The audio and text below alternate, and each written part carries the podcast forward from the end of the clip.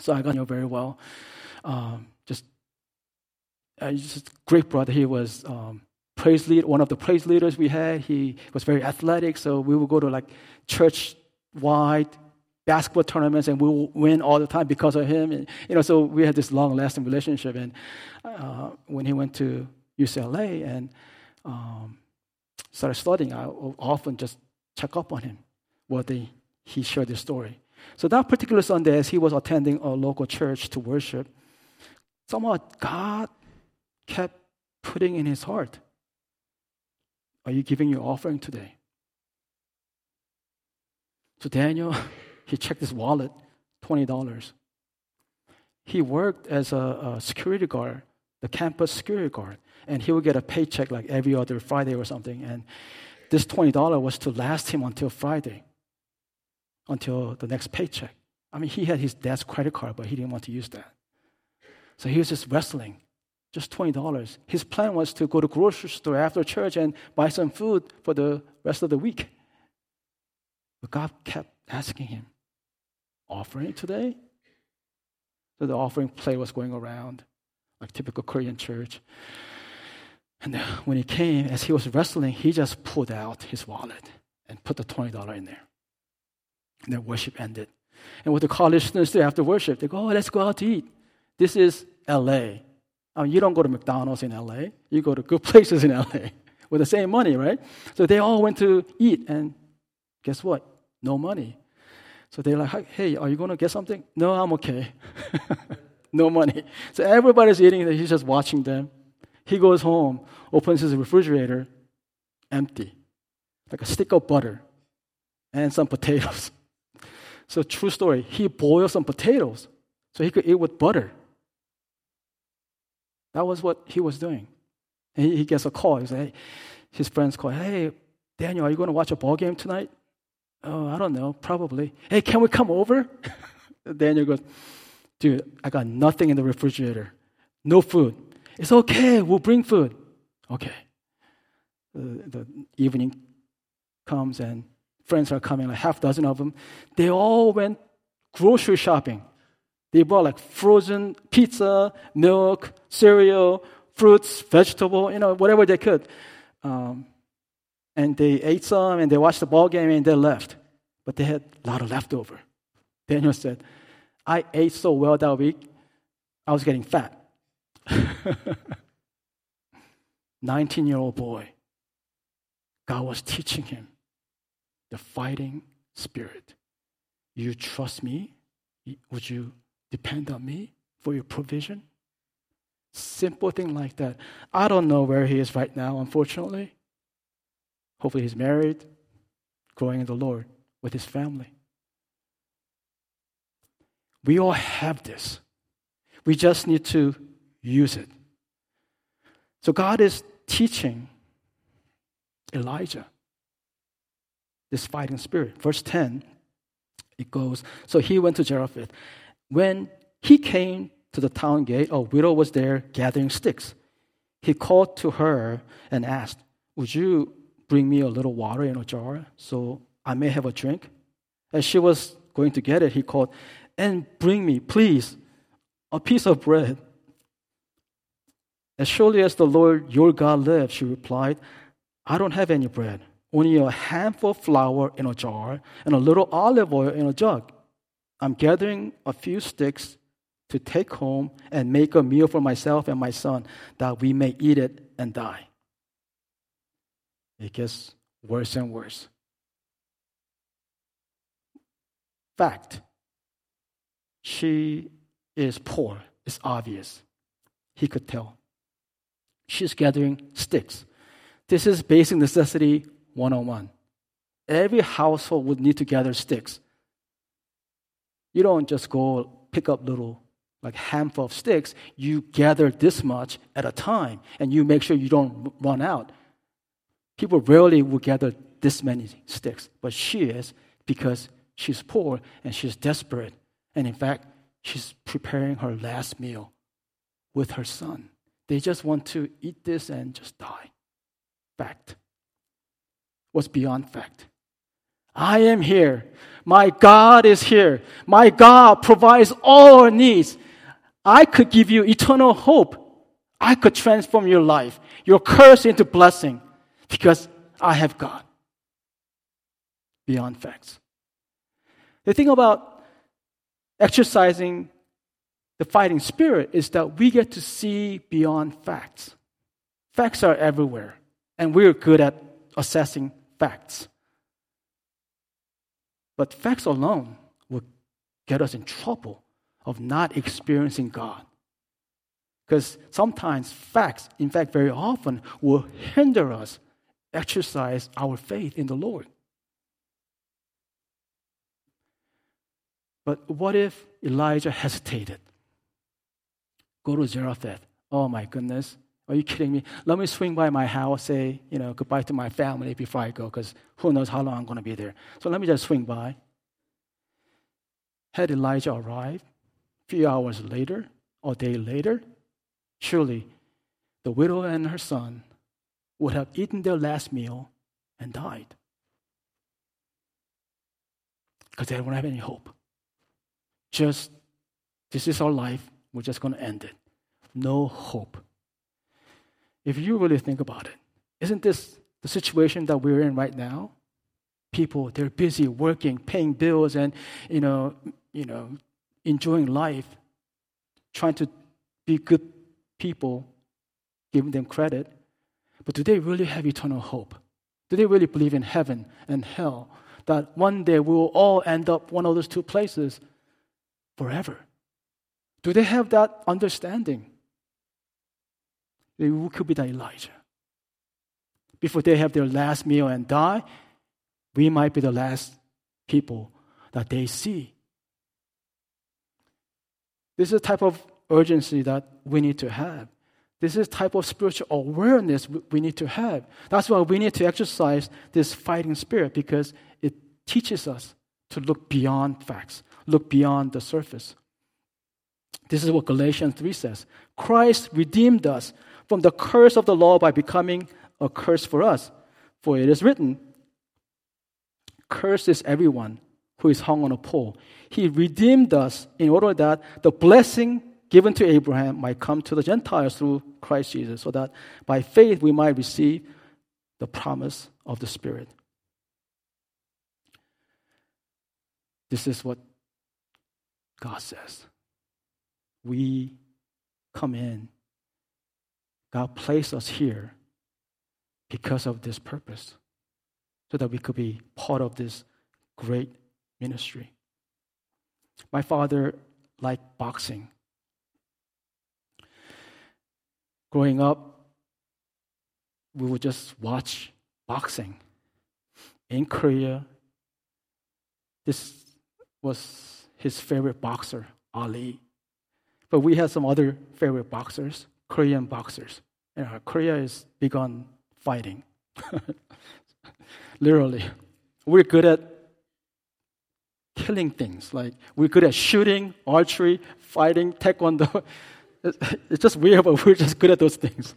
Anyway, uh, so we were watching this boxing match, not Ali, but Korean boxer who was a heavy, uh, bantamweight world champion. And he was going for junior bantamweight, so he could have two belts at one time. So this was a big match. And the entire nation is watching this. It was scheduled for 12 rounds. But we knew it was going to end very quickly because in the second round, like 20 seconds into it, this Korean boxer gets hit, falls down. And I could just hear my dad, oh no. he gets up just barely, starts to you know, you know, resume fighting. And then five seconds later, he goes down again. Oh no. He struggles to get up, fights. Like 20 seconds later, he goes down again. Three times. Usually that's what they call TKO, but in this match, they waive that. So you just have to be knocked out cold, otherwise fight will continue. So he gets up, like 25 seconds or later or so, he goes down again for the fourth time. And my dad almost like cried. and the bell saved him. And he got up and he looked around and goes, Well, I think this is it. So as soon as he sat down, third round, and then Korean boxer somehow he swung and he hit the opponent, and opponent goes down. This time he can't get up. And that's how he won the match. He became uh, the champion of the world. This one lucky swing and knocked the opponent down, the champion down. So afterwards, we would do watch a rerun. It's just a big historical event, sporting world in Korea. So they would do rerun all the time. So this time, well, guess what? We're watching this. Now it's a different. So it's a different thing. Sec- second round comes. Oh yeah, he's going to go down. Oh yeah, he goes down again. Oh yeah, he's yeah. Fourth time he's going to go down. But then next round, wait until the next round because we all know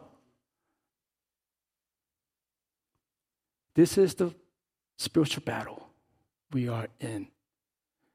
We might go down more than once, but Jesus has won the war. He just is asking us Are you willing to stand? Are you willing to stand firm in your faith and put up the fight, the good fight?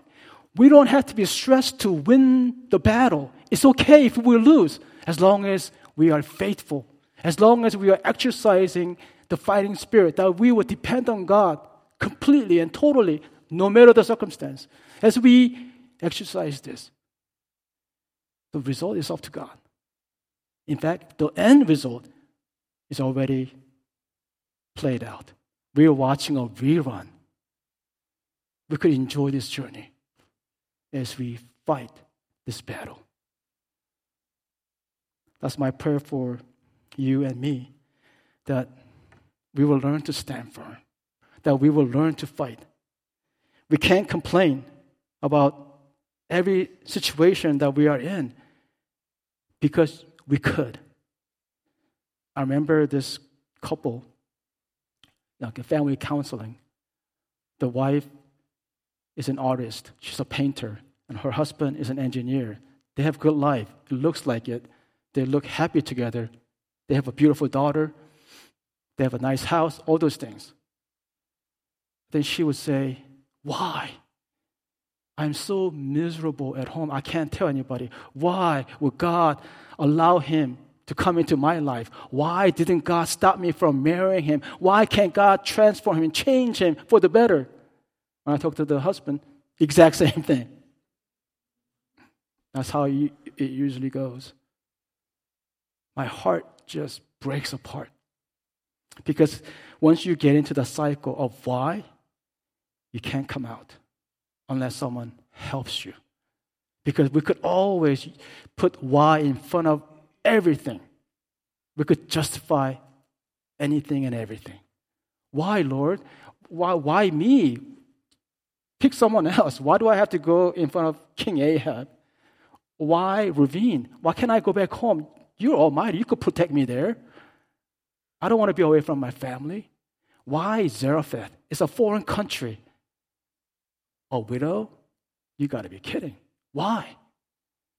Elijah could have done that. You see, when we use that word, why, then we lose trust in the Lord. We can't believe God completely. We can't follow God with wholeheartedness when we start asking this question why? Why am I here? Why is this happening? Why that and why that and why that? So, why is our enemy?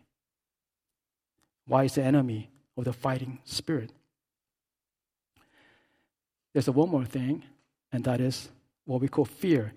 Elijah said to her, Don't be afraid. Go home and do as you have said. Seriously? She just said she's going to have her last meal and die. He says, Go home and do as you said. But first, make me a small loaf of bread for me from what you have and bring it to me. And then make something for yourself and your son. This doesn't make sense. Now Elijah is crazy. you thought God was illogical. Elijah is not being logical either. But this is what we call faith beyond facts. When you exercise your fighting spirit, you begin to talk like this. For this is what the Lord, the God of Israel, says The jar of flour will not be used up, and the jug of oil will not run dry until the day of the Lord sends rain on the land. Praise the Lord. Fear. The reason we hesitate to be in the front line is because of fear. Because, you know, what if something happens? Seriously, what if something happens? My family.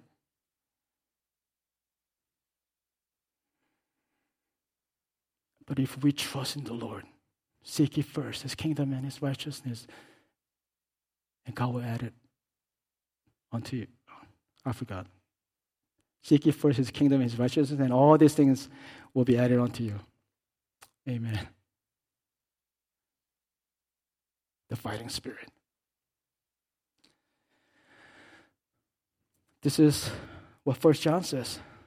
There is no fear in love, but perfect love drives out fear, because fear has to do with punishment. The one who fears is not made perfect in love. Facts will cause us to fear. It's just fact. But when we look at beyond facts, it will help us to exercise the fighting spirit. I will just end with this story very quickly. You know the 12 spies, right? 10 came back and said, Oh, no, no, they have 45 cities. They're powerful. They're giants. We're like grasshoppers. Fact, fact, fact. Everything is fact. Caleb and Joshua, they said, No, do not fear. That's what they said. Do not fear. We have the Lord. We will devour them. Do not fear. That's what they said. What are we fearful of?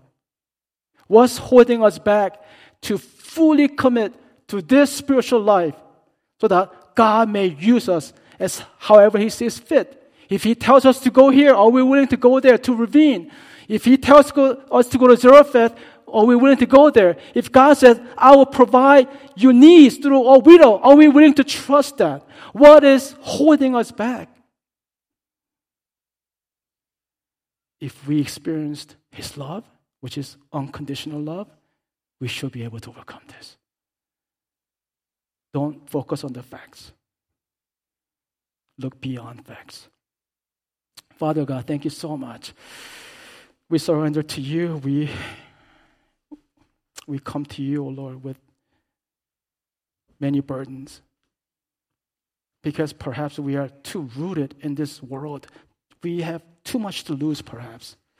But Father, we do have this desire to worship you as well, to obey you, to follow, to grow in your grace.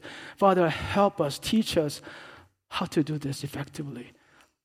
Help us, O oh Lord, how to obey you, how to trust you, how to exercise our fighting spirit, so that you will be glorified, so that we will be content in you, to experience what it is to have you reign in us, to walk with you, to represent you, to find our true contentment in you, O Lord. In Jesus' name we pray. Amen. We praise God that because of his power, we have nothing to fear, as Jesus has already won the battle. Please rise as we sing in response, Yet not I, but through Christ in me.